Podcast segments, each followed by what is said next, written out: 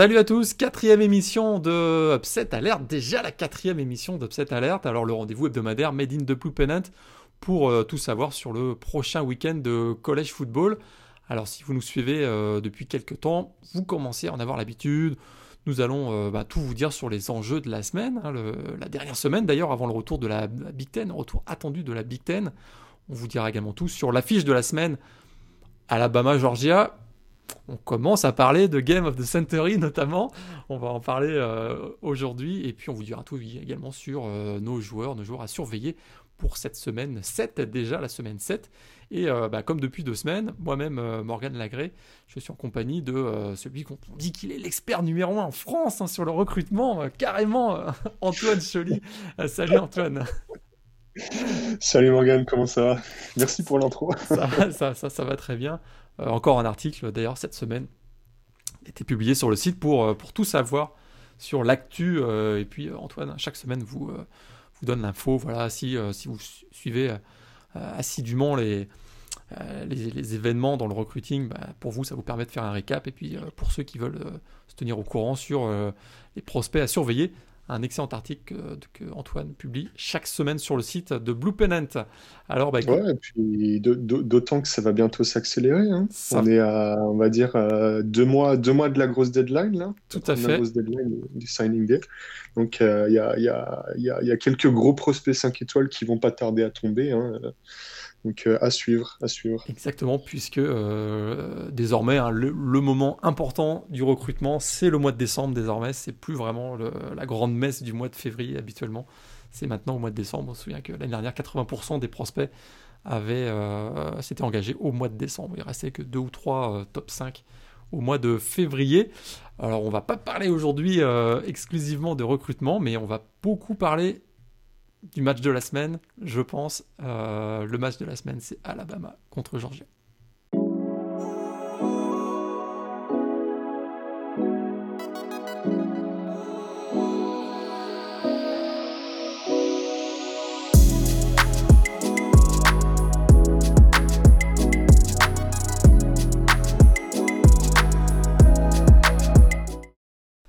Alors, Alabama, Georgia,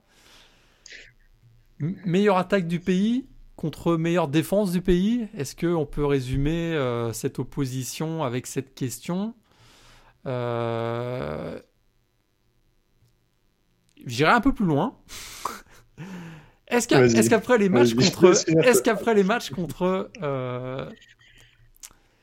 parce que voilà, c'est tout le monde dit que ça va être la meilleure attaque contre la meilleure défense, mais j'ai quand même aussi envie de poser la question est-ce que ça va pas jouer ailleurs? Est-ce que après les matchs contre Arkansas et, Tennessee, euh, est-ce que Georgia va pas affronter finalement euh, euh, la, plus, mauvaise défense de la SEC cette année? J'exagère, Ole Miss, mais, est-ce que pour eux, en tout cas, c'est pas la plus mauvaise défense qu'ils rencontrent cette année après Arkansas et Tennessee? C'est vrai que c'est vrai qu'effectivement la défense d'Alabama était un peu euh, méconnaissable la semaine dernière. Alors il y en a certains diront que Lane Kiffin connaît bien Nick Saban, etc. Donc il a l'habitude, il avait quelques cartes, etc. Euh, après pour autant, euh, j'ai du mal à me dire que, que l'attaque de Georgia est, est, plus, est plus flamboyante que celle d'Olmis, tu vois. Peut-être que c'est un hot take et peut-être que je dis quelque chose de un sacrilège, ah mais j'ai du mal à me dire qu'ils vont pilonner dans tous les sens, surtout avec euh, Stetson Bennett qui, je pense, a montré un petit peu son, son ceiling quoi, sur les trois premiers matchs de la saison. Donc a priori, en tout cas, bon, a priori, on va, on va commencer par le, par, par ce qui est, ce qui est euh, le plus évident, c'est qu'a priori, on va avoir un gros affrontement entre l'attaque d'Alabama et la défense donc, euh, de, Georgia. Euh, l'attaque d'Alabama, bon, on va rappeler quelques faits quand même assez inarrêtables actuellement. 51 points par match, euh, numéro 1 du pays. 560 yards par match, numéro 3 du pays. 385 yards dans les airs, numéro 3 du pays. Euh, également, certains commencent à se poser la question si Mac Jones est pas meilleur que Tua Tagovailoa dans le système d'Alabama, pas forcément comme prospect, pas, forcément comme prospect NFL, mais est-ce que finalement, euh, avec presque 80% d'efficacité, 1100 euh, yards dans les airs, dans les airs actuellement, 8 touchdowns, une interception, ça, ça, va, ça, ça, marche énormément quand même pour, le, pour Alabama offensivement dans les airs. Ça marche bien aussi avec le jeu au sol, toujours aussi bah explosif. Najee Harris 347 yards cette année, 6.7 yards par course, 10 touchdowns en 3 matchs, même parfois être bien épaulé par Brian Robinson. Ça fait quand même voilà, des armes. On n'a pas parlé des receveurs, mais il y a un, fantastique trio de receveurs du côté d'Alabama avec Jalen Waddell, Devante Smith et John Mechie qu'on voit de plus en plus sur des big plays notamment. Et puis face à ça, face à cette armada offensive, on a l'attaque, la défense pardon de Georgia, qui est réputée être la meilleure du pays et qui a quand même beaucoup d'armes. Euh, qu'est-ce qui, voilà, quels sont les éléments du jeu défensif de, Georgia qui pour toi peuvent venir un peu euh, embêter à Alabama? Est-ce que c'est est -ce c'est uniquement la, puissance physique, athlétique, mais euh, quels sont les, différents points qui pour toi pourrait venir déranger Alabama? Parce qu'on a quand même l'impression que Georgia peut s'en sortir qu'en en réduisant quand même le nombre de points. Ils gagneront pas le match en accordant 50 points. On est à peu près, on est à peu près d'accord, je pense. Ouais, c'est sûr, c'est sûr. Effectivement, je pense qu'ils ont, ils ont quelques, enfin, ils ont des, bons bulldozers sur leur, euh, leur ligne défensive. Après, pour autant derrière, je pense qu'au niveau des linebackers notamment, euh, euh, ils ont aussi de, de, très bons joueurs comme Monty Rice, Aziz Ojulari, qui sont très bons. Et puis même, ils ont des defensive backs qui sont, qui sont assez, assez quali, que ce soit notamment en, main coverage. Donc je pense que la, clé, elle va être là, un petit peu comme, euh, je trouve un petit peu comme le, Miami Clemson de, de, la semaine dernière, où euh, bah, peut-être qu'on va en reparler euh, plus tard, mais euh, les, defensive backs de, de, Clemson ont fait un excellent boulot. Et je pense que pour stopper Alabama, il faudra des defensive backs vraiment, vraiment très bons. Et je pense que, que, Georgia a des cartes à faire valoir. Quoi. Et je me dis, si, si jamais Georgia est pas en mesure, avec leur défense, qui, qui a quand même pas mal de pas mal d'étoiles, entre guillemets, on va dire, puisqu'on parlait de recrutement il, y a, il, y a, quelques instants, si, si Georgia ne parvient pas à freiner, ne serait-ce que freiner cette attaque d'Alabama, euh, ça peut vite être compliqué. Enfin, comment dire, il y aura plus nécessairement trop d'enjeux à l'échelle de la SEC. Et euh, pour Alabama, il faudra, on pourra directement se tourner euh, presque vers les playoffs, quoi. J'ai l'impression. Ouais. Je, suis d'accord. Effectivement, j'ai l'impression qu'on va avoir un vrai match de, un vrai match de match-up, si je peux dire. C'est-à-dire que effectivement, tu l'as dit, au niveau des defensive backs, on sait que du côté des Bulldogs, il y a deux cornerbacks notamment euh, qui, qui, performent pas mal du tout, hein, Eric Stokes et Tyson Campbell, qui sont parmi les, meilleurs defensive backs euh, de la conférence SEC actuellement. Et là, ils vont se retrouver en opposition directe avec euh, Jalen Waddell et Devonta Smith. Ça, ça s'annonce être des duels, voilà, que ça va être essentiel pour la défense de Georgia de prendre le dessus. Et puis c'est vrai, face à Tennessee, on l'a vu, ils ont été très performants. Il y, a, très très très peu de, de jeux euh, où, les receveurs adverses euh, se retrouvent ouverts complètement sans couverture. On a vraiment l'impression qu'ils sont toujours au taquet, les, les defensive backs du côté de, Georgia. Donc ça, ce sera un match-up intéressant. Et effectivement, l'autre question aussi, c'est est-ce que Georgia a la profondeur en défense pour être frais à 100% tout au long du match? Euh, ce que euh, Miss très clairement n'a pas montré la semaine dernière face à Alabama. Là, j'ai l'impression qu'il y a quand même plus de talent qu'Ole Miss, il y a plus de profondeur, beaucoup plus de profondeur. On voit par exemple au niveau de la ligne des linebackers, tu en as parlé. Monty Rice a été extraordinaire la semaine dernière face à, face à Tennessee, en tout cas avec toujours des, big plays. Et on voit vraiment que là, il a, il a, complètement pris son nouveau rôle de leader. Puis il y a Nako Bedin, Quay Walker, Nolan Smith, l'ancien numéro 1 du recrutement, qui commence à produire un peu.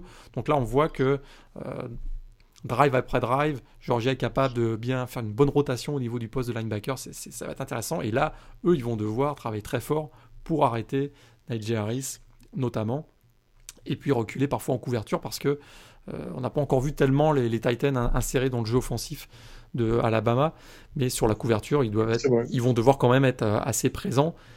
Et puis tu as parlé de, defensive euh, end, la pression. Là, va y avoir une vraie bataille made in SEC, probablement, sur la ligne de scrimmage entre la ligne offensive de Alabama, très forte, qui ouvre des brèches, qui protège bien son, le quarterback Mac Jones. Et puis, on va avoir en face quand même des gros clients comme Aziz euh, Ojulari, Devante euh, Wyatt, etc., qui vont venir essayer d'aller créer euh, beaucoup de difficultés, beaucoup de troubles, on va dire, dans le backfield offensif d'Alabama. Donc, ça va vraiment être une grosse opposition, des gros match-up, à mon avis, entre, entre la défense de, Georgia et d'Alabama. Ouais, et puis, enfin, tu as soulevé un point qui, qui moi, me plaît bien, c'est, euh, tu as parlé de tenir sur 60 minutes. Et j'ai l'impression que Georgia, c'est une, une, des rares équipes qui a cette capacité, en tout cas sur ses premiers matchs de la saison, à ne pas faiblir tout le long du match. Euh, Tennessee avait, par exemple, fait une très bonne première mi-temps, mais c'est vraiment sur la seconde mi-temps où on a l'impression que Georgia a fini par faire, euh, par faire plier, en fait, l'offensive line qui, qui, qui, qui, enfin, qui, qui protégeait euh, Guarantano. Et que à l'usure, en fait, tu, tu sens que, les, que, que, Georgia est vraiment prêt physiquement, qu'ils ont beaucoup d'impact, qu'ils sont très endurants. Ça a été le cas aussi pour Auburn, puisqu'Auburn a fini avec 6 points seulement à la fin du match. Et, euh, et, je pense qu'effectivement, c'est ce qui, c'est enfin, largement ce qui a manqué à Ole Miss. Mais c'est vrai que euh, si, si, jamais Georgia prend un avantage assez, assez tôt, il y a, il y a moyen qu'ils soient en mesure de ne pas le lâcher et de faire galérer Alabama euh, jusqu'au bout, quoi, parce qu'ils ont ces cartes-là, ils ont, ils ont cet aspect euh, physique et endurant qui sera assez important. Alors, si on fait une petite projection, euh, on, sait, on, sait, de toute façon qu'Alabama va marquer des points. Hein. L'intérêt, la question qu'on se pose, c'est à quel point Georgia est capable de ralentir cette attaque d'Alabama. Toi, tu estimes à combien de points à peu près maximum euh, Georgia? Parce que on va, on va, maintenant se poser la question de savoir est-ce que Georgia a des arguments offensifs pour marquer un certain nombre de points et combien de points ils doivent marquer pour, euh, pour finalement se mettre en situation de gagner le match?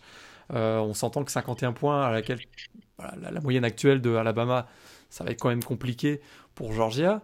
Est-ce qu'on parle de euh, 31, 34 points, 35 euh, C'est quoi le maximum que Georgia peut se permettre pour qu'offensivement, euh, il puisse tenir le choc? Parce qu'on va, on va commencer à parler maintenant de l'attaque de Georgia et de la défense d'Alabama. On a quand même des choses à dire. Alors pour toi, c'est le point d'équilibre. Le point d'équilibre, il se trouve où là? Moi, je dirais, que peut-être qu'avec 30 points encaissés, Georgia a un tout petit matelas. Et ouais, un tout petit matelas, donc je dirais peut-être que le point d'équilibre, euh, il serait à 35 points. 35 points, 35 points. aux alentours. Mais c'est vrai que je me dis, enfin, on va en parler après, Georgia a des arguments, notamment dans le run game, qui permet de contrebalancer un, passing game qui n'est pas si optimal que ça pour l'instant. Quoi. Donc ouais, je pense que euh, euh, s'il commence à encaisser plus de 35, 40, 40 points, je pense que c'est mort. Parce que euh, on a vu, on l'a vu, Alabama a quand même souffert ces dernières semaines un peu à la surprise générale défensivement. il s'était fait un peu ouvrir par la vitesse de Texas A&M en début de match euh, en semaine 5. La semaine suivante. J'aime bien, le terme ouvrir. et puis, euh, la semaine dernière, euh, ça a été très moche. Et ce qu'on a surtout vu, c'est qu'il il y avait un plan de match très bon de Len Kiffin, très clairement, avec notamment, le, voilà, il a ajouté Yeboah qui est en pose de Titan pour faire très mal. Mais la vitesse, moi, ce qui m'a surpris, pour avoir revu le match en replay, c'est que Alabama a, a, montré quelque chose qu'on avait rarement vu ces dernières années. Ils se font bouger par la vitesse adverse. Et ça, par exemple, sur la ligne défensive, c'est solide, mais je trouve que c'est loin des performances qu'on a vues ces dernières années. On voit la, Brian Ray qui revient de blessure. Il semble pas encore euh, avoir atteint euh, son, sa forme optimale, on va dire. Mais euh, le reste, hein, les, les, DJ Day, notamment poste de nose guard, Justin Egbogbe, je n'ai pas trouvé encore qu'il a trouvé le rythme. On, a vu Christian, on attendait beaucoup de Christian Barmore depuis le début en début de saison. On l'a pas encore trop trop vu, mais je trouve que surtout, ils se font bouger par la vitesse. Dès qu'il y a de la vitesse adverse, ils se font bouger. Mais alors, ceux qui se font encore plus bouger par la vitesse adverse, c'est les linebackers du côté d'Alabama qui sont méconnaissables. Bon, Dylan Moses, on sait, il joue pas au niveau qu'on attendait de lui. Il revient de blessure. Je trouve qu'il a manqué énormément d'assignations, notamment dans le match face à, face à Ole Miss. Euh, mais euh, actuellement, c'est probablement Christian Harris qui est le meilleur euh, linebacker du côté d'Alabama. Derrière, c'est Christian, Christopher Allen, je trouve pas terrible encore. Et puis, on lance les freshmen, hein, Drew, Sanders, Will Anderson, etc. C'est un peu dur pour eux. Mais je trouve ce qui est étonnant, alors qu'on avait l'habitude de voir, pour parler des Hightower, etc., etc. Mais on avait euh, l'habitude de voir des linebackers puissants, rapides, explosifs. Là, je trouve que c'est pas le cas. Et pour résumer mon point, c'est que le, front seven d'Alabama est vraiment un ton en dessous et ils se font bouger par la vitesse adverse. Est-ce que Georgia a la vitesse suffisante? C'est un peu la question que j'avais envie de poser. Est-ce que Georgia a les, arguments pour pouvoir justement profiter de cette faille qu'on a observée jusqu'à présent Parce que le jeu au sol de Georgia, je crois que tu penses que tu voulais en dire un mot, c'est quand même pas extraordinaire depuis le début de l'année. Statistiquement en tout cas. Ouais, statistiquement. Après, je pense que, euh, comment dire, les, euh, on va dire je pense qu'historiquement, euh, Kirby Smart, ça a toujours été un joueur, un, coach qui a été en, mesure de, mettre en musique son offensive line avec, euh, avec dans, dans, le jeu au sol. Et euh, on l'a vu avec Swift, par exemple, l'an dernier. On l'avait il y a quelques années encore avec Sonny Michel, à l'époque de Nick Chubb, etc. Cette année, c'est par exemple Zamir White. Et je pense que, certes, au niveau des, des stats, c'est pas nécessairement fringant. Après, on va dire qu'à chaque match, il est capable de. Je pense qu'il a le gabarit et les qualités athlétiques pour, euh, pour avoir des fulgurances et pour mettre en difficulté euh, une défense si jamais elle commence à, s'égarer un petit peu. Quoi. Donc la, Georgia pourrait euh, se relancer au niveau du jeu au sol face à Alabama, ce qui est une phrase complètement irréelle il y, a, il y a quelques temps. Mais, euh, ouais, mais après, comme tu le dis bien, enfin, comment dire, ce qui, moi, ce qui, ce qui m'inquiète vraiment, c'est le, le, rideau de linebacker, hein. Euh, dans le sens où, euh, effectivement, au-delà d'être un tour en dessous, moi, ce qui m'a un peu inquiété euh, face à Olmi, c'est qu'il laissait énormément de brèches et qu'il semblait y avoir des, des difficultés, des, comment dire, des, problèmes en termes d'anticipation et de placement sur le terrain, quoi. Et au niveau des fondamentaux, si effectivement, tu es, 3 à 4 mètres trop à droite trop à droite, et ben, euh, face à un joueur comme Zamir White qui est très très rapide, euh, bah, tu le laisses passer. Quoi, tout à fait, je suis d'accord avec toi. Et... C'est ça qui est assez inquiétant. Quoi. Surtout pour un joueur qui l'an prochain est censé être euh, drafté en NFL. Quoi. Exactement. et c'est vrai que aussi, en parlant d'anticipation, on a vu que les safety aussi d'Alabama étaient un peu à la peine. en plus, il y a une mauvaise nouvelle là pour le match face à Georgia. Si je ne me trompe pas, Daniel Wright est suspendu pour la première mi-temps après un targeting, si je ne me trompe pas, euh, la semaine dernière. Et Jordan Battle n'a pas été. Euh, ces deux-là, déjà, je trouve que ce ne sont pas des gros frappeurs. On avait l'habitude de voir des gros frappeurs à ce poste euh, du côté d'Alabama. C'est pas le cas. Là, du coup, si la ligne de linebacker souffre un peu, ils vont devoir apporter leur support pour, face au jeu au sol de Georgia. Ils ne sont pas démontrés jusqu'au début, depuis le début de la saison qu'ils étaient capables de le faire. Et je suis un peu d'accord avec toi. Georgia peut relancer son jeu au sol qui est quand même. il tourne à moins de 4 yards par course hein, depuis le début de l'année, donc c'est pas extraordinaire. Mais effectivement, ils peuvent, euh, ils peuvent vraiment faire mal, profiter des failles. Ils ont la ligne offensive en plus pour le faire, un peu comme l'avait fait d'ailleurs, euh, un peu comme l'avait fait Texas A&M pendant un temps en, début de match. Euh, mais là, ils peuvent le faire sur la durée de, de, tout un match. Parlons de Stetson Bennett quand même, parce qu'on disait tout à l'heure voilà, il faudra 30-35 points. Est-ce qu'on est capable de d'avoir ces 30-35 points uniquement par le jeu au sol? Pas sûr quand même. Alors là, le jeu, jeu aérien de, Georgia, qu'est-ce que tu en penses? Ils ont, il a, Ça a été pas mal quand même. On voit, on voit que euh, Stetson Bennett, il est à 2-0 comme starter notamment, donc c'est pas si mal. Ouais, c'est pas si mal, mais honnêtement, euh, comment dire? Je pense que on est d'accord pour dire que Stetson Bennett c'est pas un mauvais quarterback et qu'en tant que euh, quarterback senior expérimenté, euh, il fait le travail pense qu'il n'a pas, il a pas, de, il a pas un bras qui est exceptionnel. Hein, il va pas euh, balancer des, des, grosses mines à 60-70 yards. Mais pour autant, je pense que euh, à chaque match, euh, il, a, il a des highlights qui sont plutôt sympas. Il est capable de lancer dans le trafic et d'être assez précis. Donc, certes, il va, il va pas le faire tout le temps parce qu'il a un style qui est assez conservateur. Et je pense qu'une de ses forces, c'est, ça a été d'avoir utilisé dans un système qui, qui lui permet notamment de, de, de, diminuer un maximum les risques. Hein, il a quand même pris très peu de ça, qu'il a lancé aucune interception pour l'instant. Il me semble qu'il n'a pas non plus de fumble, ou en tout cas de fumble perdu, si, si je dis pas de bêtises. C'est Jack Fromm, quoi. Euh, c'est Jack Fromm 2, quoi. non, mais du coup, c'est comment dire les, les, les, gros matchs, les, comment dire les upsets qu'il y a pu y avoir en début de saison, ils ont notamment été euh, générés aussi par des faits de jeu. Euh, le, Oklahoma Texas par exemple, ou même le UCF, euh, le, UCF Tulsa dont on avait parlé un petit peu en bac, ce sont des résultats qui étaient un petit peu étonnants, qui ont été euh, générés par le fait qu'il y a eu des interceptions, qu'il y a eu des fumbles, qu'il y a eu des approximations. Et Stetson Bennett, sans être fringant, sans lancer 400 yards par match, je pense qu'il est capable d'apporter une certaine constance on va dire, et certaines garanties qui sont intéressantes. Donc après, euh, est-ce que le, jeu au sol suffit? Moi je, moi, je dirais plus que le jeu au sol, en fait, euh, agit euh, en complément de Stetson Bennett et justement du fait que le quarterback de, prime abord n'est pas nécessairement en mesure d'avoir un volume de jeu qui soit trop élevé. Et donc, on a, on a par contre, le problème pour moi, c'est que l'attaque du Georgia, du coup, elle est un peu plus euh, prévisible, dans le sens où on connaît le ceiling de Stetson Bennett, on sait que dans tous les cas, il faudra euh, compléter par du rushing game, et donc on a possiblement un, jeu qui risque d'être un petit peu stéréotypé et qui va se ressembler de, match en match. Voilà, moi, c'est ça que j'aurais tendance à dire. Ça, ça c'est, je, te rejoins complètement, c'est peut-être ce qui me fait douter sur la capacité de Georgia à, effectivement... Euh, être capable de tenir sur, tout le match le rythme que va imposer Alabama, c'est qu'effectivement, il prend peu de risques et qu'à un moment donné, il va falloir qu'il en prenne dans ce match, je pense.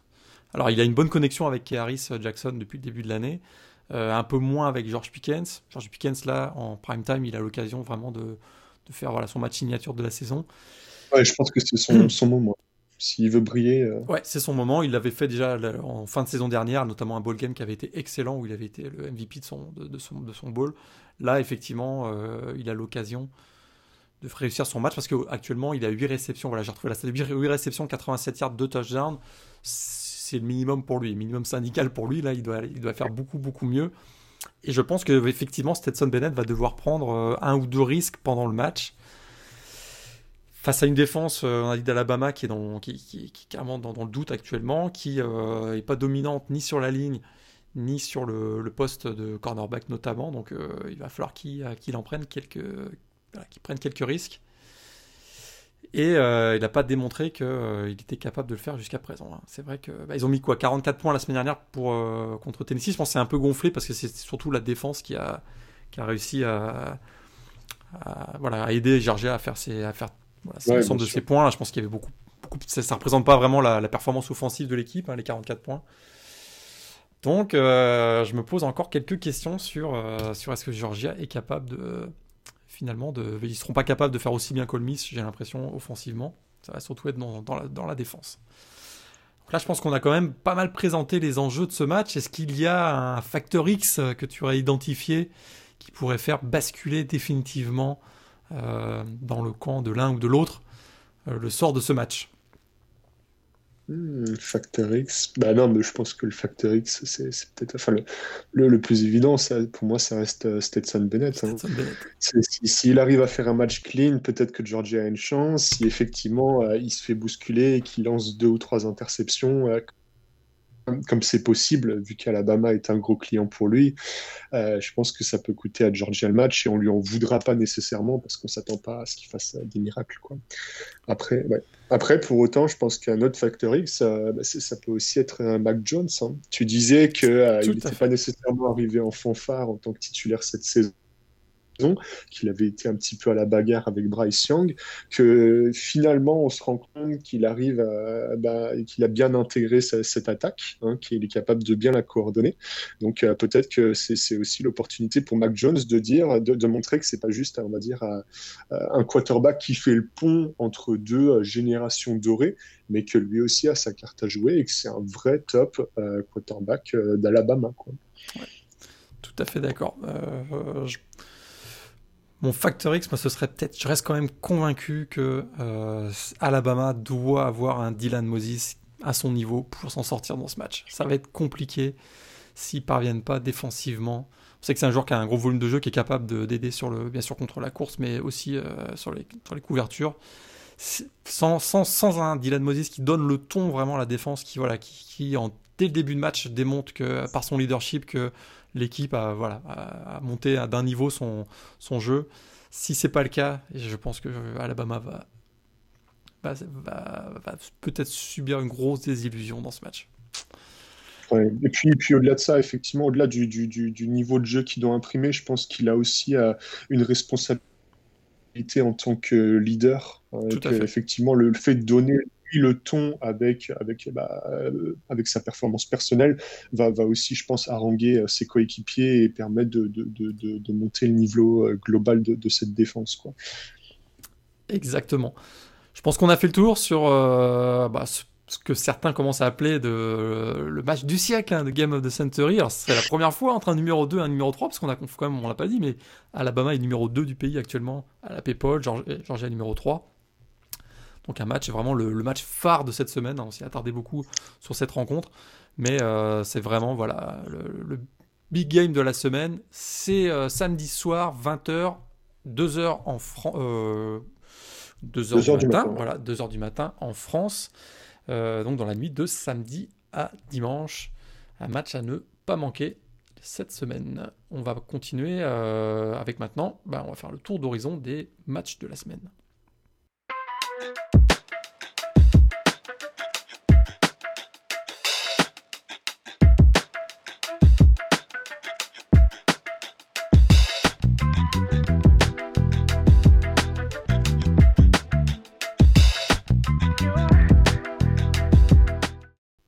Alors, on va enchaîner avec. Euh, bah on va continuer avec la, conférence sec. Hein. On, était, euh, on était là sur du Georgia-Alabama, qui est d'ailleurs le, seul match entre équipes classées cette semaine. Alors, il y a une petite semaine de relâche, euh, très clairement. Notamment, il y a moins de matchs dans la Big 12, vous allez voir. Et par contre, la semaine suivante, hein, la, semaine 8, là, il y aura autour de la Big 10. Donc, c'est vrai que cette semaine, c'est une petite semaine de relâche, il y a moins de chocs que la semaine dernière notamment. Mais dans la SEC, il y a quand même des matchs intéressants. alors, il y a un match qui est déjà annulé, euh, c'est Missouri-Vanderbilt. Les deux équipes, a priori, euh, pour des raisons, euh, soit des cas confirmés, soit des cas, soit par prévention, certains joueurs ont été en isolement, donc on n'a pas le nombre requis de 53 joueurs, parce qu'on sait que cette année, on s'est aligné sur les standards de la NFL dans la SEC pour avoir 53 joueurs minimum. C'est pas le cas ni pour ni pour Baylor, ni pour Baylor, qu'est-ce que je dis, ni pour Missouri, ni pour Vanderbilt. Euh, j'ai dit, Baylor tout à l'heure, hein, pardon. Donc c'est Missouri, Missouri et Vanderbilt. Et puis, euh, et puis on risque d'avoir le même cas pour LSU Florida. Parce qu'on a appris, hein, donc il y, a, euh, il y a beaucoup de cas, une vingtaine de cas, 19 exactement du côté de Florida. Et le match, là, à l'heure où on enregistre l'émission, il n'est pas officiellement annulé, mais euh, on va se dire les choses franchement, ça sent pas bon pour cette rencontre entre Florida et LSU, qui était quand même a priori le big game euh, aussi, euh, un, gros match dans la, dans la SEC après la défaite des deux équipes la semaine dernière. Ouais. Donc on va avoir, écoute, on va avoir quand même des équipes classées qui jouent cette semaine. Alors on a Auburn à South Carolina, Kentucky en déplacement à Tennessee, Ole Miss à Arkansas, match euh, très intéressant entre deux équipes qui, qui surprennent un peu cette, euh, cette, cette, saison. On aura Texas A&M à Mississippi State et, euh, et j'ai fait le tour puisque le Florida LSU est, est, très incertain. Ole Miss Arkansas, moi je suis, je suis très intéressé par cette rencontre. Absolument. Je pense que ça va être. Euh, c'est le, match de, du coup de, 9h30 euh, heure française que je vais regarder, je pense. Parce qu'effectivement, on a, on a deux équipes qui, sont sur des, des dynamiques euh, j'ai envie de dire, très ascendante par rapport aux dernières années, dans le sens où ben, Ole sort d'un match, euh, match champagne contre Alabama avec une attaque qui est vraiment euh, fantastique, même, sur, même, pour, euh, même face à Alabama, avec une défense qui, bon, on l'a compris, je pense, va pas nécessairement show up cette année, peut-être l'année prochaine. Hein. Et puis effectivement, Arkansas aussi, qui faisait partie de ces équipes qui ont changé de coaching staff un petit peu, notamment de, head coach, et qui, euh, sans avoir un super bilan fringant au-dessus de, de 0,500, bah, affiche un, tout, nouveau visage, hein, on en parlait en off, et donc des nouvelles ambitions qui laissent entrevoir, on va dire, je pense, de, de bonnes choses pour la suite, en tout cas. Et euh, du côté d'Olmis, hein, euh, écoute, on savait que Matt Corral, on l'avait dit hein, dans la preview, Matt Corral, a priori, voilà, un, un style de jeu qui correspond beaucoup plus à Len Kiffin. C'est pour ça qu'on voit quasiment pas cette année Plumlee euh, au poste de quarterback. Écoute, euh, avec ses performances actuelles depuis le début de l'année, dans la, dans la SEC, euh, on parle beaucoup de Mac Jones, mais Matt Corral, est-ce que c'est peut-être. on voit que Bonix, ça, va, ça marche pas beaucoup. cette saison, je vais en reparler d'ailleurs tout de suite, mais, mais Matt Corral, est-ce que Matt Corral n'est pas le meilleur quarterback de la SEC cette année? Écoute, bah franchement, oui. Ça, oui, ça ne se pas du tout. Mais ce qui est vraiment incroyable, c'est que entre l'an dernier, bon, l'an dernier, il était freshman, on est d'accord, mais de l'an dernier à cette année, c'est vraiment le jour et la nuit, quoi. Et je, me demande euh, qu'est-ce qui s'est passé avec Len Kiffin pour que, pour que Matt Corral se, métamorphose autant. Quoi. Parce que l'an dernier, il était vraiment en difficulté. Il avait été benché pour un joueur comme, comme Plemley qui, qui lançait le ballon littéralement trois fois par match. Et là, maintenant, bah, c'est un potentiel dark horse pour le Heisman Trophy. Quoi. C'est, même pas. Euh, enfin, si on m'avait dit ça il y a six mois, euh, bah, j'aurais bien rigolé. Quoi. un joueur, rappelons-le quand même, ultra talentueux euh, dans son recrutement. Il faisait parmi les meilleurs, il était parmi les meilleurs quarterbacks de sa classe, mais c'est effectivement, il n'a pas été utilisé euh, à bon escient l'année dernière. On sait qu'aussi la situation d'Olmis c'était une vraie transition puisque Luke, euh, le coach, très clairement était, savait que son avenir n'était pas à Olmis. Et d'ailleurs, on l'a vu cette année puisqu'il il a été, il a été remplacé par Len Kiffin, qu'il a un peu improvisé, que Plumlee s'est mis à, à, gagner beaucoup de yards au sol notamment et que euh, voilà, euh, je pense qu'il n'a pas voulu euh, prendre de risques alors que ça, fonctionnait bien avec Plumlee. Len Kiffin arrive avec plus de conviction dans son système de jeu offensif. Très clairement, il a identifié rapidement Matt Corral comme, comme celui qui allait être son allié pour diriger l'attaque et, ça fonctionne très très bien. Euh, en tout cas, Matt Corral cette année. Euh. Alors là, il va affronter, affronter quand même la défense de Arkansas. Il y a quelques clients du côté de, Arkansas. Je pense qu'on va en reparler tout à l'heure.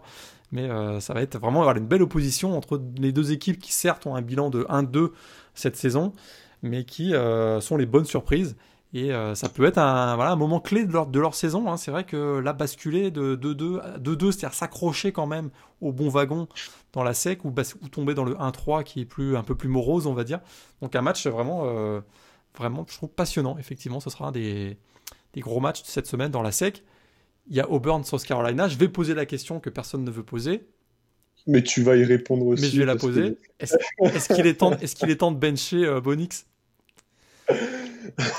Est-ce que c'est l'heure Est-ce que c'est est-ce qu'il est temps de le, bencher? Parce que ça va, on va se le dire, franchement, ça fonctionne pas très très bien pour lui depuis le début de l'année. Hein? Bah non, mais c'est quand, quand, même étonnant, quoi. Hein. Parce que l'an dernier, il avait quand même été, euh, enfin, c'était il avait été élu freshman de l'année, il me semble, dans la SEC. Donc, euh, il a un talent qui est indéniable. Tu parlais de Matt Corral qui avait été euh, très recruté en, en, fin de lycée. Bonix, il était dans un cas similaire. Et il semblerait que cette année, il soit, il soit, vraiment dans le dur. Quoi. Et alors que moi, personnellement, je l'attendais euh, bah, comme un joueur qui allait progresser, qui avait fait, du coup, en plus, il a la chance d'avoir joué tous les matchs en tant que freshman. Et il a des, des matchs euh, très gros contre LSU, contre, contre Alabama. Je pense en termes d'expérience, ça aurait dû lui servir et j'ai l'impression que qui, en tout cas dans sa saison sophomore là bah, il, il prend pas le pas il prend pas le pas et il a il, pas décidé de, step up. Quoi. la fameuse sophomore jinx, comme on... Ah bah, Après, la question, c'est euh, si jamais tu bench Bonix, euh, tu mets qui à la place? C'est ça, ouais. Parce que là, j'ai leur, euh, leur depth chart de, de QB. Il y a quand même deux freshmen de sophomore en plus. C'est Stress. Non, puis surtout. Donc, remplacer Bonix. Vas-y, vas-y. Ouais, je pense qu'en plus, le, le bencher, là, c'est le c'est griller sa carrière. quoi. C'est-à-dire que là, là, il se met en. Je pense que ça. La tentation peut. Il se, pose la question, sûrement, Gus Malzahn, mais. Euh, mais euh, je suis pas sûr que ça, ça l'aide à, à, moyen terme ou à long terme. Donc, euh, effectivement, il y a une mauvaise situation actuellement. Ça prend plus de jeu au sol du côté d'Auburn, à mon avis, ce qu'on voit pas suffisamment cette année. Ce qui me fait un peu peur, c'est face à South Carolina, qui est une équipe qui, qui est quand même solide défensivement, euh, ça, peut, ça peut tourner quand même assez vite en faveur de, des Gamecocks dans ce match. Et j'ai pas vu vraiment cette, euh, cette, cette, révolte, on va dire, offensive du côté d'Auburn. Euh, on voit qu'il y a surtout la connexion entre Bonix et Seth Williams, mais le reste, pas tellement. Quoi. Donc c'est ce qui m'inquiète un peu. Sauf Carolina est sur un bilan qui n'est pas positif, avec euh, une victoire seulement contre Vanderbilt et deux, et deux défaites. Mais pour autant, quand on regarde le, bilan d'Auburn, il n'est pas nécessairement très flatteur non plus. Hein. La défaite contre Georgia a fait très mal. Euh, le, la victoire euh, sur le fil contre Arkansas, on peut en reparler, c'était très court. Et puis le match d'ouverture contre Kentucky, où Kentucky s'est quand même bien tiré des, balles dans le pied. voilà quoi. Donc effectivement, tu South Carolina, c'est une équipe accrocheuse qui pas si mauvaise que ça et qui, et, qui serait capable de, bah, de, de, de, de, battre Auburn et du coup vraiment de limite de, faire sortir Auburn du top 25. Hein. Auburn effectivement avec une défaite, euh, ouais, je pense qu'il serait, euh, il serait, il serait au bord de sortir effectivement et du coup. Et avec une défaite d'Auburn, ça ouvrirait la porte à, à Texas A&M comme comme candidat numéro un pour euh, venir embêter peut-être Alabama. On sait qu'Alabama a déjà battu Texas A&M, donc ça ne les met pas dans une très bonne situation. Mais Texas A&M, là, à l'occasion, euh, après sa victoire contre Florida de la semaine dernière, il se déplace à Mississippi State, une équipe qui va pas bien du tout depuis deux semaines. A priori, a priori c'est une victoire facile pour Texas A&M. Ou est-ce que tu penses que oui, mais bon, là, j'ai l'impression qu'on est de nouveau parti pour, euh, pour des montagnes pendant trois ans, quoi. C'est ça le problème. Donc, euh, enfin, on l'a vu en match d'ouverture euh, contre LSU, hein, Mississippi State. Euh, enfin, comment dire, ils, ont, ils ont déjà bien assimilé les principes, en tout cas offensifs, de, Mike Leach. Après, le problème, c'est qu'ils ont aussi assimilé l'irrégularité du, du, bonhomme en plus. Quoi. Après, ce qu'il y a, c'est que, comment dire, ce qu'on voit, c'est que il euh, y, a quand même énormément de risques qui sont pris dans les passes longues. Et euh, comment dire, pour être. Euh, bah, l'attaquer à raid, ça va te permettre d'avoir une, très grosse production en termes de yards. Hein. On se souvient notamment de Garner Minshew et d'Anthony Gordon, ou même de des quarterbacks de Texas Tech. Maintenant, pour autant, ce ne sont pas des, joueurs qui, ont fini leurs années collège avec, euh, avec on va dire, un ratio, comment dire, avec un, nombre d'interceptions de, de, qui était si flatteur que ça. Quoi.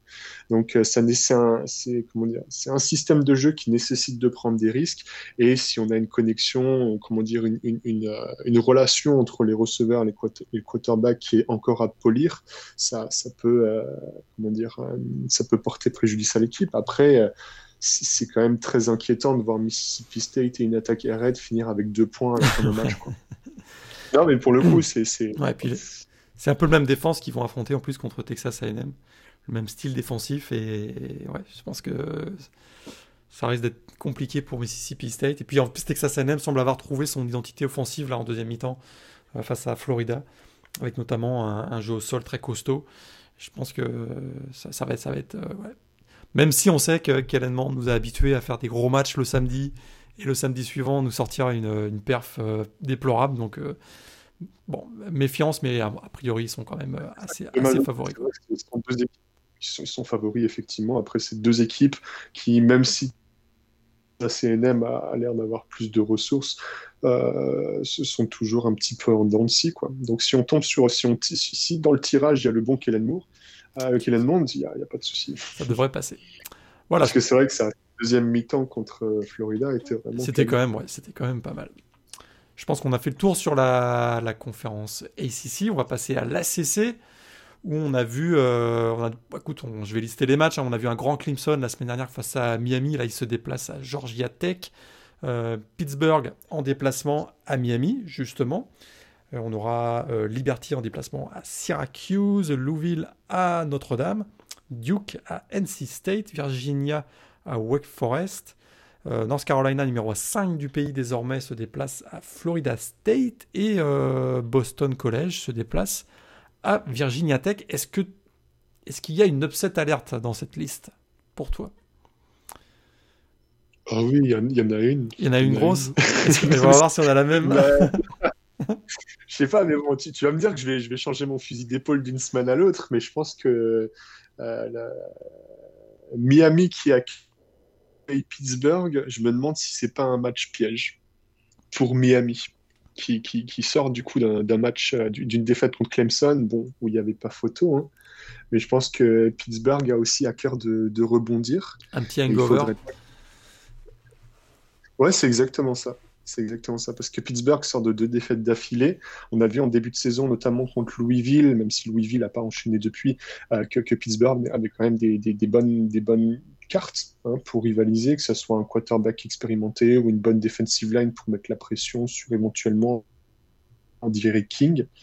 Donc, euh, moi, ce serait mon upset alerte. Après, euh, la, la tienne, ça serait quoi? Ça serait Boston College? Non, Je me demande si Florida State pourrait pas faire jouer un mauvais coup à North Carolina. North Carolina. Bon, c'est sûr que Samuel, face à Virginia Tech la semaine dernière, il a vraiment, voilà, c'était pour lui, il avait démarré un peu piano-piano la saison. Il a été nettement meilleur, nettement plus à l'aise. Euh, ça a beaucoup mieux fonctionné pour lui.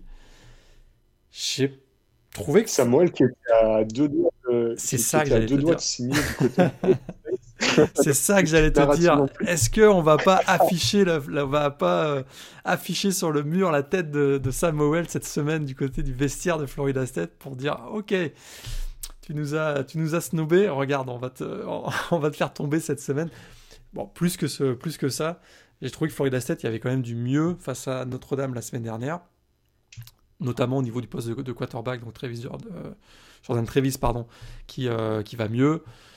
Euh, ça donne un peu de stabilité à cette équipe-là. Défensivement, euh, c'est une équipe qui a pris pas mal de points, encore 42 face à Notre-Dame, mais qui, dans l'ensemble, va quand même euh, un peu mieux. Je me dis que sur un match, c'est peut-être le match là où ils peuvent avoir, parce qu'on voit que défensivement, dans ce Carolina, ça n'a pas été extraordinaire, notamment face, face à Virginia Tech. Donc, je me dis que là, il peut y avoir, c'est peut-être plus équilibré que ce qu'on pense, quoi. C'est vrai. Moi, j'y ai cru jusqu'au bout hein, pour euh, Virginia Tech. Hein. à la fin du premier carton, je me suis dit que mon pari était, foutu. Et puis finalement, ah, ils sont quand même revenus. Donc ça m'a fait plutôt plaisir. Mais euh, non, après, bon, euh, j'ai du mal à voir comment j'ai du mal à voir comment Florida State va être en mesure de stopper notamment le, le, gros duo de, de running, back, et, euh, Michael Carter et Javante Williams, parce que bon, au-delà de, la défense de Virginia Tech qui a été, euh, qui était bourrée de trous, hein, on est d'accord, euh, que ce soit pour le rushing game ou, même pour les, les, au niveau des, des, receveurs, notamment Daz Newsom et Diami Brown, j'ai quand même l'impression qu'on on, on, a enfin vu l'attaque de North Carolina qu'on voulait voir et pour laquelle euh, on l'a classé aussi haute en, au moment de la pré-saison. Je suis d'accord. C'est sûr que là, on a vu Kieran, Williams, le running back de Notre-Dame, qui fait son meilleur match en carrière. Il a vraiment exposé des, des carences défensives de, Florida State. Et là, on va se retrouver effectivement avec Michael Carter et euh, Javante Williams côté. Dans ce Carolina, ça fait peut-être beaucoup pour, euh, pour la défense de Florida State. Mais bon, je... ce sera un match quand même à surveiller. On, regardera ça comme effectivement Pittsburgh du côté de, Miami. Ça pourrait être très intéressant. Notre-Dame euh, joue cette semaine face à Louisville faut pas se louper pour eux. A priori, ils sont, ils sont, ils sont quand même supérieurs à l'équipe de Louisville. Ah bah oui. Pas de problème. Ok. Clemson à Georgia Tech cette semaine, donc dans l'ACC. Big 12 maintenant, euh, semaine de relâche, puisque on aura euh, uniquement qu'un seul match. Donc si je me trompe pas, Kansas à West Virginia euh, sont donc, seront donc au repos. repos forcé donc pour Baylor et Oklahoma State, si je me trompe pas, voilà. Et puis, euh, et puis donc on aura Kansas, West Virginia. On s'attarde pas trop sur ce match. A priori, euh, West Virginia est largement favori dans cette rencontre. Oui, absolument. On passe à la l'American Conference, donc l'AAC. Là, il y a des matchs intéressants. D'abord, on, a trois équipes classées cette, euh, cette semaine, provenant donc de l'AAC. Trois équipes qui jouent cette semaine, dont deux jouent. non, pardon, il y, a, il y, a, deux équipes classées pardon, de, de l'AAC. Euh, dont euh, SMU qui joue vendredi face à Tulane. Et puis on aura également euh, Houston qui accueille Brigham Young, match intéressant cette semaine, et Cincinnati donc en déplacement à Tulsa. Je crois que c'est un match que tu vas surveiller notamment. Il y a le UCF à Memphis aussi. On va en parler juste après. donc il y, a, effectivement South Florida à, South Florida à ah, Temple, Navy à, East Carolina, UCF Memphis, on va en parler tout à l'heure, mais il y a Cincinnati donc à Tulsa. Ouais, mais je, trouve que c'est cool. C'est comment dire, j'ai l'impression que la AC euh, cette année est assez attrayante. Euh, la, conférence est assez ouverte et j'ai l'impression qu'on a aussi pas mal d'équipes qui sont compétitives même à l'échelle nationale. Donc euh, ça c'est le premier constat, constat, qui fait qui fait plaisir. Après effectivement à Cincinnati qu'on avait tous les deux annoncé comme perdant contre c'était c'est ça, qui finalement est, toujours invaincu après trois matchs, avec une, euh, une, attaque qui marche plutôt bien aussi. Hein. Donc victoire 24-10 contre Army et victoire 28-7 contre, contre South Florida les, lors, de, derniers matchs. Après, pour autant, on peut se demander si c'est pas un match piège contre une équipe de Tulsa, qui du coup, il y a deux semaines, a surpris UCF dans un, pour le coup, dans un énorme upset, puisqu'ils ont battu UCF à Central Florida. Ils ont mis fin à leur, euh, série de, victoires, enfin, d'invincibilité à domicile sur un score de, de 34-26. Alors, je m'avais un petit peu parlé euh, plus tôt dans l'émission. C'est vrai qu'il y a eu énormément de faits de jeu qui ont permis à Tulsa de se relancer. Mais pour autant, quand on regarde un petit peu leur début de saison, on se dit une, une courte défaite contre Oklahoma State même si Oklahoma State n'avait pas joué tout le match avec son quarterback titulaire, et un upset contre UCF, c'est un, début de saison qui est, qui, est plutôt flatteur pour tout ça. Je suis tout à fait d'accord. Tout à fait d'accord. Et je pense qu'ils ont les armes offensives pour, euh, pour vraiment embêter Cincinnati, euh, qui finalement cette année n'a pas encore affronté de grosses attaques. Et euh, dans une conférence assez, tu as tout à fait raison, qui est vraiment très compétitive. On commence même à parler de Power 6, hein, d'ailleurs, de plus en plus. Euh, Tulsa peut, vraiment venir embêter une équipe de Cincinnati qui est dans le top 10 quand même, hein, classé 8ème euh, cette semaine. Donc là, on aurait un, une grosse upset si, euh, si Tulsa venait à, faire tomber Cincinnati. Ouais, et puis effectivement, au-delà de l'upset, c'est juste, enfin, comment dire, les, pour l'instant, le bilan de tous les favoris, à part euh, SMU qui est à 4-0, enfin, Cincinnati à 3-0, qui, si Cincinnati passe à 3-1, avec éventuellement une victoire de UCF, j'ai l'impression qu'il y a un pool euh, en tête de conférence qui se resserrerait et qui, qui, qui ressemblerait beaucoup moins au trio qu'on avait annoncé en début de saison. Exactement. Trio dont faisait trio dont faisait partie, voilà, trio dont faisait partie, tu l'as dit à l'instant, euh, Central Florida et Memphis, deux équipes qui s'affrontent cette semaine, deux équipes qu'on aurait pensé euh, qu'elles s'affronteraient en étant classées. Or, il n'y en a aucune des deux qui est classée cette semaine.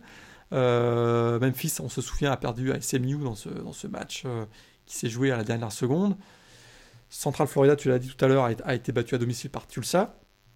Donc là, ils ont un peu grillé leur joker euh, pour cette saison. C'est déjà un match extrêmement important pour les deux équipes. Euh, Dylan Gabriel face à Brady White, euh, c'est aussi un super duel de quarterback. Belle opposition. Ouais, belle opposition. On a des groupes, deux groupes de receveurs aussi de chaque côté qui est très costaud. là, ça va vraiment être un match que moi je vais suivre particulièrement parce que pour les deux équipes, c'est un moment charnière de, de, leur saison. Une deuxième défaite, ça va rendre quand même compliqué euh, ça, va complexifier, on va dire, leur, leur parcours jusqu'à la finale de conférence. Quoi. Bah ouais, euh, il suffit que Cincinnati soit à 4-0, on a SMU et Cincinnati à 4-0. Euh, si s'ils commencent à prendre deux matchs de retard, sachant que par exemple Memphis a déjà joué SMU, c'est vrai que ça va être ça va être assez compliqué. C'est peut-être un retard irrémédiable qui risque de prendre, ouais, absolument. Voilà donc pour le pour la conférence euh, A et ici. Alors AAC, donc on, a euh, effectivement Houston face à Brigham Young. On va peut-être parler de Brigham Young euh, rapidement. pour eux, là, ça peut être un match avec beaucoup de points, a priori, parce que les deux équipes, offensivement, bon, Houston a joué, qu'un seul match, mais ça s'est quand même très bien passé. Et Brigham Young est l'équipe, une équipe surprise de la saison. Ils sont dans le top 15 avec une 14e place à la Paypal. Un match du vendredi soir aussi à suivre. donc l'horaire, c'est exactement à 9h30, donc à 3h30 du matin en France peut-être avoir en, replay, mais un match euh, que moi je vais suivre avec attention aussi. Houston, finalement, on, a, peu de points de repère parce qu'ils démarrent simplement leur saison. On se souvient qu'ils ont eu 5 matchs reportés. Euh, mais c'est une équipe qu'il faut peut-être pas encore écarter complètement de la lutte euh, pour une place en finale de conf. C'est vrai. Après, c'est exactement ce que je me suis dit. C'est exactement pour ça que j'ai regardé le Houston Tulane en replay. Et bon, je pense que comment dire, j'ai l'impression que ce match, il avait quand même des airs de début de saison pour eux parce qu'il y a quand même eu euh, des, erreurs que, que, tu vois seulement dans, dans les, dans, les premiers matchs de, dans les matchs d'ouverture, quoi. Euh, leur quarterback euh, Clayton Tune, il leur, il leur coûte quand même 14, enfin deux touchdowns. Hein, avec, il me semble, c'est un pick six et il me semble un, fumble qui, qui est bah, to the house, hein, comme on dit, qui a bien relancé Tulane. Mais pour autant, je pense qu'au-delà de ça, au-delà des deux erreurs, il a fait un match qui est assez intéressant. Donc, euh, à voir s'ils arrivent à faire preuve euh, face à BYU de, plus de, de, consistency, comme on dirait. Mm, même si je pense que le comment dire l'issue de ce match-là, j'ai quand même l'impression que ça va pencher en faveur de BYU parce que l'équipe semble être assez solide. Mais pour autant, c'est vrai qu'à l'échelle de la ACC, euh, si, si, continue à progresser et à monter en température, euh, pourquoi? Ça m'étonnerait pas effectivement qu'il se rajoute dans le mix quoi. On a fait le tour sur, euh, la conférence euh, américaine. Il y a la Sunbelt. Alors, ce qui est embêtant pour la Sunbelt, c'est que le match de la semaine a lieu euh, ce soir. On enregistre le, podcast mercredi. Donc, donc c'est le leader de la division Est contre le leader de la division Ouest. Coastal Carolina contre Louisiana. Deux équipes invaincues à 3-0. C'est le match de la semaine, très clairement, qui a donc lieu mercredi soir donc ce soir, mais peut-être hier soir si vous écoutez le podcast jeudi. Euh... Ah, il faut pour les pronos parce que sinon ils vont pouvoir se marrer en live. ouais, exact. Donc le, programme, le reste du programme, en tout cas dans la Sun Belt euh, cette semaine, donc Georgia State à Arkansas State, euh, Texas State à South Alabama, Troy accueille euh, Eastern Kentucky, équipe de FCS, et Georgia Southern accueille UMass. UMass qui c'est son premier match cette saison. Euh, je me demande même si c'est pas leur seul match cette saison euh, prévu au calendrier jusqu'à présent. Pas de gros gros match a priori euh, cette semaine. donc là, on va dire que on va surtout regarder Coastal Carolina, Louisiana. Dans la, ouais, dans la conférence USA, là il y a un programme un peu plus chargé. Il y a Western Kentucky à UAB, Army à UTSA, North Texas à Middle Tennessee, Marshall à Louisiana Tech, Mhm, gros match. Marshall 3-0, euh, Louisiana Tech 3-1. Et euh, on a Southern Miss à UTEP et Florida International à Charlotte. Est-ce que vraiment, euh, voilà, c'est Marshall, Louisiana Tech, le gros match de cette semaine a priori? Ouais, c'est ça, c'est ça. C'est, sympa, comment dire, parce que on, disait que notamment au, niveau de la Big 12, on avait un, programme qui était beaucoup plus light, mais ça va peut-être donner euh, l'opportunité à nos, à nos auditeurs de justement de regarder euh, ces, deux euh, finales de championnat d'automne, on va dire, Coastal Carolina, Louisiana, et puis de l'autre côté Marshall contre contre Louisiana Tech, qui sont des petites affiches peut-être un peu moins en vue au niveau médiatique, mais qui pour autant ont quand même pas mal d'incidence sur, sur la suite de, de, ce qui va se passer dans ces conférences-là. Donc pour en revenir au match, je pense que oui, Marshall, on l'avait déjà dit la semaine dernière peut-être, ou, peut-être il y a deux semaines, euh, on ne s'attendait pas nécessairement à ce qu'il joue euh, à un aussi bon niveau. Hein. il démarre à 3-0 avec notamment une victoire 17-7, euh, un bon upset contre, contre Appalachian State, si je ne me trompe pas. Exactement ils affrontent une équipe de Louisiana Tech qui est à 3-1, notamment 2-0 en conférence, qui se débrouille aussi plutôt bien et qui, confirme son standing de, bah, de powerhouse de la conférence USA. C'est juste un peu dommage qu'ils aient pas pu jouer leur match euh, décalé du coup euh, d'ouverture contre Baylor, parce que ça nous aurait peut-être donné une, une meilleure idée de leur, euh, de leur ceiling, même si je pense que la défaite 45-14 contre BYU euh, nous a donné quand même une certaine indication. Et théoriquement, on me fait penser que ça ne sera pas un une victoire fleuve, en tout cas pour Louisiana Tech. Ouais, je suis, euh, suis d'accord, effectivement, cette défaite donc, du côté de Baylor peut-être nous donne une bonne indication que ils sont peut-être pas à même de rivaliser aujourd'hui, dès aujourd'hui avec Marshall. Et pourtant, c'est euh, bah, un petit peu comme pour la Sunbelt. On a l'affrontement euh, cette semaine entre les leaders de la division Est, donc Marshall, et le leader de la division Ouest, euh, Louisiana Tech. Match donc à surveiller. on a fait le tour sur le programme de la semaine. On va maintenant passer aux joueurs à suivre, à nos trois joueurs sur lesquels on veut mettre le focus cette semaine.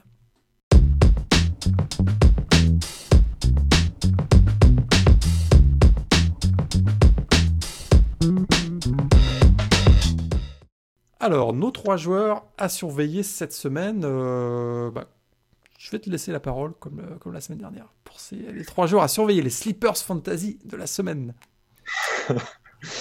Ouais, bah écoute, euh, sans surprise, je pense qu'on va un petit peu parler du match, on va reparler, on va faire des redites sur le match de la semaine. Hein. Mais pour moi, euh, que ce soit toi comme moi, il me semble. Hein.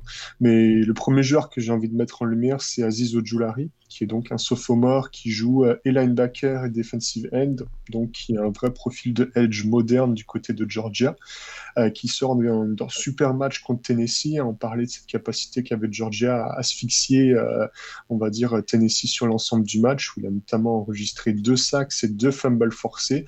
Il a été élu lineman of the week de la conférence SEC.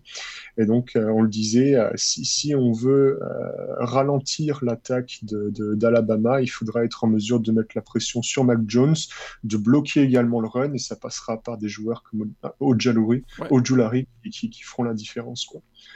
Voilà, donc ça c'est le Effectivement. Euh, donc je te disais, je, vais tricher pour le deuxième, puisqu'il y en aura deux.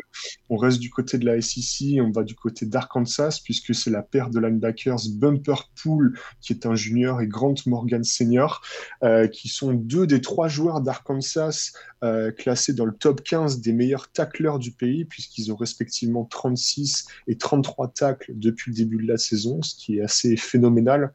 Donc je parlais un petit peu de l'évolution de style d'Arkansas, d'Arkansas et de l'agressivité et de l'intensité que Sam Pittman a demandé à ses joueurs et eh ben c'est cette ligne de linebacker, elle s'inscrit vraiment face vraiment un marqueur, un symptôme euh, de ce qui est du changement qui est en train d'avoir lieu du côté de du côté d'Arkansas. Tout à fait.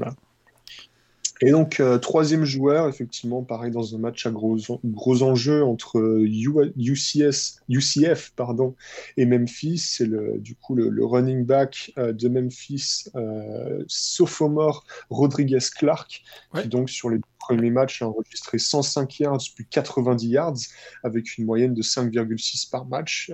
Il profite très clairement de l'absence de Kenneth Gainwell. Hein, on va pas se mentir. sur le match contre, euh, contre SMU, on a notamment, on l'a notamment vu impliqué également dans le jeu dans les airs avec quatre réceptions pour un peu plus de 20 yards. Ça vaut ce que ça vaut, mais ça montre quand même la, volonté de Ryan Silverfield de peut-être diversifier euh, les tâches qu'il donne à Clark. Et je pense que très clairement, euh, voilà, si, enfin, il, a, il a une moyenne, on va dire un écart type en termes de, de yardage qui est assez faible. Et qui, me laisse penser qu'il sera encore très utilisé et sollicité dans le match contre UCF. Voilà. Tout à fait d'accord. Euh, de mon côté, alors trois joueurs aussi euh, de mon côté. Un quarterback, Zach Wilson, le quarterback de BYU. Euh, écoute, vendredi dernier, face à Louisiana Tech, il finit avec 24 sur 26, 325 yards. il a rajouté aussi 43 yards au sol avec 3 touchdowns, si je ne me trompe pas. Voilà, c'était un total de 5 il a été vraiment euh, flamboyant et clairement c'est l'un des meilleurs quarterbacks du pays en ce début de saison. Euh, il tourne à 83% de réussite, d'efficacité, en tout cas à la passe, c'est assez étonnant avec un, ratio euh, touchdown-interception de 6-1. Donc vraiment, je trouve que face à une défense de Houston qui se cherche encore, qui est encore en train de monter en puissance, puis dont on sait que c'est pas forcément la grande, la grande force des, des Cougars cette année, je me dis que là, il a encore une occasion de briller. Encore une fois, c'est un match du vendredi soir, donc il va être euh, pas mal exposé parce que c'est le, seul match donc, euh, qui va être joué à cette heure-ci. Et je me dis qu'il a encore une bonne occasion de montrer euh, toutes ses qualités. Un joueur qui a vraiment voilà, qui a, très bien mûri ces dernières saisons et qui semble arriver à maturité maintenant au sein de l'attaque l'attaque de BYU. Donc vraiment intéressant, un joueur qui à mon avis a un gros potentiel cette semaine pour réussir beaucoup de points dans vos ligues de fantasy. Un autre joueur à surveiller, Attends, attends, si, tu me permets, moi j'ai vu passer le surnom de Zach Wilson. Ah, je pense que tu parles du, Manzel Mormon ou Mormon Manzel, c'est ça? Fantastique surnom. Et oui, effectivement, parce qu'il joue un peu effectivement à la, à la, Johnny Manzel ces dernières semaines, mais on voyait un peu ça ces les dernières années. Et donc, euh, il est à BYU, en plein voilà, dans, l'Utah, donc qui est l'État des Mormons aux États-Unis, donc euh, Mormon Manzel, exactement. Euh, mon deuxième joueur, Khalil Herbert, euh, running back de Virginia Tech, flamboyant lui aussi la semaine dernière contre North Carolina, avec 138 yards et 2 touchdowns. Euh, il est un peu arrivé, il via un transfert hein, de Kansas, un peu sur la pointe des pieds. C'est vrai qu'on l'avait noté. il avait déjà montré un beau potentiel du côté de Kansas. Mais bon, il n'avait pas trouvé sa place là-bas, donc transféré du côté de, du côté de, de Virginia Tech. Il est à plus de 10 yards par course, 5 TD lors des trois derniers matchs, et, et face à la défense de, de Boston College qui parfois peut souffrir notamment au sol, je me dis que là aussi, il a un beau potentiel. Et, euh, Virginia Tech a très clairement euh, trouvé son style de jeu, son identité offensive avec un jeu offensif euh, tourné sur le sol. Je me dis que Khalil Herbert, ça peut être un, joueur qui va peut-être marquer aussi, d'abord, accumuler beaucoup de yards et, potentiellement donc marquer pas mal de points en termes de fantasy. Et le dernier joueur que j'ai sélectionné, on en a un peu parlé tout à l'heure, ce sera l'une des clés du, du, match de la semaine, de l'affiche de la semaine, le receveur Kearis Jackson de Georgia, euh, il fait 4 réceptions, presque 100 yards, donc euh, un touchdown contre Tennessee la semaine dernière. Mais actuellement, on en a un peu parlé tout à l'heure, et puis ces, statistiques le prouvent, c'est probablement le receveur numéro 1 de, euh, de Georgia devant George Pickens. Il est à 19 réceptions, 300 yards cette année. Face à la défense d'Alabama, on a, voilà, on va pas refaire la preview, on en a parlé tout à l'heure longuement il a une belle carte à jouer si Stetson Bennett prend un peu de risque, c'est-à-dire si Stetson Bennett allonge un peu plus les passes face au backfield défensif d'Alabama qui me semble un peu euh, sur, courant alternatif. Je me dis qu'il peut avoir une grosse perf euh, dans ce match face à Alabama. Voilà pour nos trois joueurs de la semaine. On va passer maintenant au prono.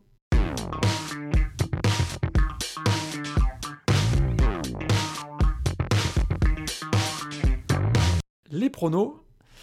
Cette semaine, alors j'ai sélectionné, j'ai essayé de sélectionner 10 matchs où il y a un où on va peut-être avoir un peu moins de consensus. Il y a ah. certains matchs qui, oui, où je pense qu'on va avoir du consensus, mais hmm, il y a un beau potentiel de créer des écarts cette semaine, je pense. Alors, on y va. Euh, donc 10 matchs encore cette semaine. Euh, BYU à Houston. Je vais commencer, tiens, cette semaine, parce que la semaine dernière, c'est toi, toi, qui as commencé. Donc, si tu es d'accord. Je commence cette semaine. BYU. Puissance athlétique, victoire à Houston. BYU pour toi aussi BYU pour moi aussi. Cincinnati à Tulsa. Ah, ah. Cincinnati à Tulsa. Moi, je vais y aller avec la défense de Cincinnati quand même. Mais, euh, mais upset alerte sur ce match. Mais j'y vais avec Cincinnati. Ouais, moi aussi, je vais avec Cincinnati. toi aussi Ok. Parce qu'ils ne seront, pas à voir comme UCF. Hein. Ah, on va voir, on va voir. Auburn à South Carolina. Eh bien, moi, j'y vais avec la surprise, j'y vais avec South Carolina. Je l'ai dit avant toi. ok, bah écoute, je, prends Auburn. Tu vas avec Auburn Ok. Allez. Parfait. Donc là, upset euh, du côté de... Quoique, pas sûr. Mais en tout cas, moi, je donne South Carolina. Kentucky à Tennessee. Kentucky à Tennessee. Euh, Est-ce qu'il peut y avoir Est-ce que la, euh, hein? la, défense de Kentucky peut venir chatouiller euh, la Écoute, On a vu qu'en deuxième mi-temps, Tennessee, face à Georgia, ça a été difficile. Ils ont pris un 27-0 hein, contre Georgia, on rappelle, en deuxième mi-temps la semaine dernière. Kentucky, c'est une équipe qui peut venir les embêter. C'est vrai, mais je, je, ne saisirai pas ta perche. Moi, je vais aller avec Tennessee. Enfin, j'étais un, j'étais un gros euh, douteur entre guillemets de Tennessee. Et la première mi-temps face à Georgia m'a quand même euh, bien rassuré. Et je me suis dit ah bah effectivement ouais, je, suis d'accord et peut-être qu'ils sont pas si euh, pas si surcotés que ça et qu'ils méritent leur classement dans, dans people quoi. Donc moi je vais avec avec Tennessee. moi aussi, je vais avec Tennessee. Je pense qu'ils sont ils ont trouvé ouais, ils ont trouvé leur identité et puis ils ont ils ont repris confiance les 8 victoires euh, accumulées depuis la saison dernière. Bon, la série s'est terminée face à Georgia, mais je pense qu'il reste quand même sur une, phase ascendante et un bon momentum. Je ne les vois pas chuter face à Kentucky à, domicile. Cinquième match, UCF à Memphis. Moi, j'y vais avec Memphis. Hein, tu vas avec Memphis Ouais, bah à l'instant, j'aurais dit UCF, tu vois. Ah, euh, ok. Ok. Je, J'aurais tendance à dire que le match contre Tulsa a été un, accident de parcours. Parce que quand on regarde un petit peu le reste de la saison, euh, notamment l'attaque, euh, bah, ça tourne vraiment très bien. Quoi. Ça tourne vraiment très bien. Euh, a priori, on va, on va, avoir un match qui peut tourner en shutout, je pense. Deux grosses attaques. j'ai l'impression qu'il y a la défense de Memphis a un petit, petit avantage. Petit avantage. Donc, euh, c'est ce qui me fait basculer du côté de, du côté de Memphis. Arkansas, Ole Miss. Arkansas qui reçoit Ole Miss. Euh, bah, moi, je suis quand même, moi, je suis quand même bien séduit par l'attaque d'Ole Miss. Je t'avoue. Euh, je pense qu'Arkansas peut tenir 2-3 cartons. Mais Matt Corral, il est, costaud. Et euh, ouais, je, dirais, je dirais All Miss vainqueur dans ce match. Ouais. Bah écoute, moi je dirais que ma raison me dirait All Miss, tu vois, mais moi j'aime quand même bien cette équipe d'Arkansas, tu vois. L'identité qui sont en train de se bâtir. J'aime bien Felipe Franks et ce qu'il a apporté au programme en tant que quarterback. Ça, change quand même. Je pense qu'il est un ton au-dessus de, ses prédécesseurs. Donc, euh, comme, comme j'ai choisi Miami la semaine dernière, je vais faire la même erreur et je vais prendre Arkansas cette semaine. ok, peut-être, euh, ce sera peut-être pas une erreur. On va voir, on verra la semaine prochaine. Euh, Parce que vraiment que, comment dire, ils ont, ils ont une physicalité si, tu me permets le néologisme, qui, qui, peut mettre vraiment à mal beaucoup d'équipes, et euh, notamment une jeune équipe avec du talent et un, Matt Corral. Quoi. Et, je, je, me, pour l'instant, je ne sais pas si Matt Corral a été euh, comment dire, bousculé comme il pourrait être bousculé contre, contre Arkansas, même s'il a joué contre Alabama. Même s'il a joué contre Alabama. Mais je pense, ouais. Mais ce que je vois de Matt Corral, ça me fait quand même. Euh, oui, je suis totalement d'accord avec tes arguments mais ce sera comme ça pour moi. Ok. Euh, match numéro 7. Texas A&M en déplacement à Mississippi State. Euh, là, je pense qu'on va avoir un consensus sur ce match. Allez, consensus. Texas A&M pour ce match. Euh, on passe dans l'ACC maintenant. North Carolina à Florida State. Est-ce que je t'ai convaincu avec mes arguments ou pas? Pas du tout. Pas du tout. Bah, T'as raison, parce que moi non plus, je vais choisir North Carolina. Mais je me dis que euh, je choisis North Carolina, j'assume mon choix, mais je serais absolument pas surpris si euh, lundi on se, on se, reparlait avec une victoire de, Florida State. Ouais, mais ça, c'est Greg. C'est Greg qui t'entend pas euh, te pavaner. Moi, je te le personnellement la semaine prochaine. Parfait. je t'ai pas entendu de pavaner sur Missouri quand ils ont battu LSU, tu vois. Je pense que c'est Greg qui a dû prendre. On va voir ça la semaine prochaine. Euh, Boston College à Virginia Tech. Alors, est-ce que euh, Jurkovic et Zay Flowers va réussir, ils vont réussir à créer la surprise du côté de Virginia Tech?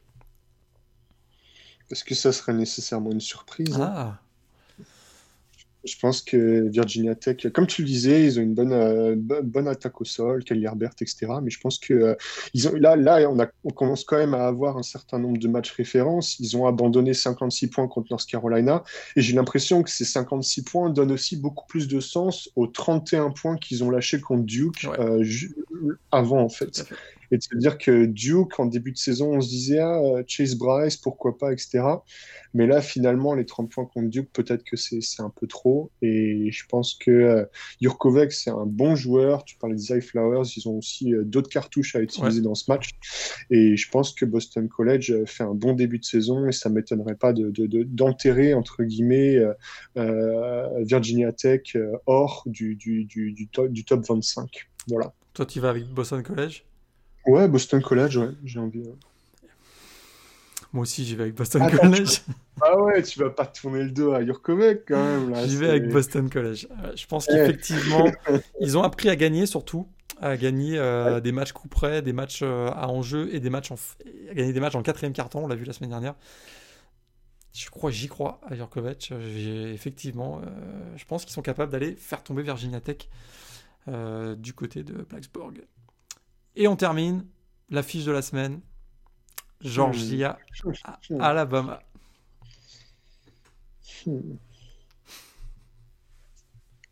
C'est moi qui commence? Moi, je vais choisir Alabama. Je... Tous les arguments qu'on a avancés tout à l'heure, euh, je crois que Georgia, offensivement, ils n'ont pas la puissance d'Olmis, la puissance, la capacité en tout cas à marquer beaucoup de points rapidement.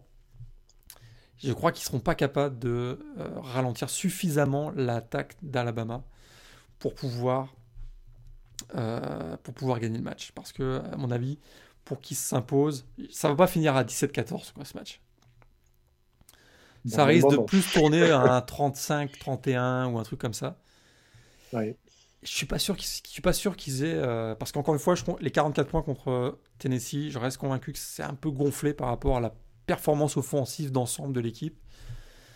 Euh, s'ils marquent pas 34 points, ils s'en sortiront pas contre euh, Alabama. J'ai l'impression qu'ils vont pas les avoir les 34 points. C'est pour cette raison que je choisis Alabama. Je serais même pas surpris qu'il y ait euh, aux alentours de 10 points d'écart. Je serais même pas surpris qu'on soit un, un 38, 28 ou un truc comme ça. Ouais, en fin de match, ouais. je ce que tu veux dire.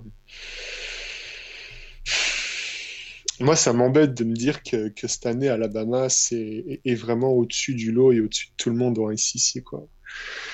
Et en fait, parce que là, je suis en train de réfléchir aussi un petit peu playoff, tu vois. Et je me dis, bon, en termes de lock, on a Clemson, on a Alabama. Théoriquement, on aurait Ohio State. Mais du coup, dans, dans, dans le package de poursuivants, tu vois, 4-5, est-ce qu'on risque d'avoir de nouveau euh, des poursuivants qui sont vraiment détachés de ce, des favoris? Ou est-ce qu'on a quand même potentiellement, tu sais, Georgia qui peut s'accrocher euh, et qui peut rester euh, pas loin mais bon. En fait, je me dis, tu vois, j'ai tendance à me dire un match comme ça, euh, malgré, je pense que pendant la semaine, il y a dû y avoir des énormes gueulantes de la part du staff, tu vois. Et que là, les, joueurs, comme tu sais, ont cité euh, Dylan Moses et compagnie, euh, même euh, Patrick Certain, là, ces gars-là, je pense qu'ils ont dû en prendre plein la gueule cette semaine. Ils ont dû, ils ont dû passer devant la salle des trophées en pleurant tous les jours, tu vois, deux fois par jour. Et je pense qu'ils vont être remontés à bloc pour ce match. Comme on avait par exemple vu, tu sais, Georgia arriver face à Auburn, totalement métamorphosé avec une defensive line qui, qui, avait un petit peu eu des difficultés face à Arkansas. Et ben, ils sont revenus, puis ils se sont dit voilà, Kirby Smart et compagnie, on remet les pendules à l'heure, on ferme sa bouche, on travaille et puis on, met un carton au rival. Quoi. Donc je pense qu'Alabama, pour l'institution, devrait gagner. Quoi. Donc là, c'est la semaine où Alabama remet les pendules à l'heure. Et c'est sûr que s'ils gagnent ce match-là, euh, là, ils viennent de mettre une baffe sur la sec. Hein. parce que euh, avec, Florida qui se met à, ah, bah, qui se met à perdre et qu'on, dont on commence à se poser des questions. Tennessee qui est battu, Georgia qui serait battu. Dans la SEC West, euh, c'est plus ouvert que jamais. Il y aurait vraiment la seule certitude qu'on aurait dans la SEC, c'est Alabama. Malgré les carences défensives qu'on a vues, euh, effectivement, là, il remettrait les pendules à l'heure. Et puis, puis Alabama, euh, en fait, ce serait le plus gros match de la saison régulière d'Alabama, puisqu'ils ne jouent pas Florida. Ils auraient éventuellement. c'est vrai. Non, ils Ouais, et du coup, euh, bah, jusqu'à la fin de la saison, ouais, c'est quoi C'est Auburn en, fin, fin novembre. Exact, c'est toujours l'Iron Bowl. Ouais. Actuellement, ouais. Donc, ouais, ce serait. Voilà. Donc, c'est l'affiche vraiment de la semaine. Alabama, Georgia, vous avez compris, match à ne pas manquer. On fera euh, le résumé, probablement, ce sera le, match de la semaine aussi, lors du podcast Bowl. Euh, voilà, on fera, le, on fera l'analyse du match avec Greg euh, lundi prochain. Merci Antoine pour cette euh, avec plaisir. Preview, avec plaisir. preview de la semaine 7. Et puis, euh, bah, on va vous souhaiter euh, des bons matchs à tous et on se reparle la semaine prochaine. Salut tout le monde. Salut.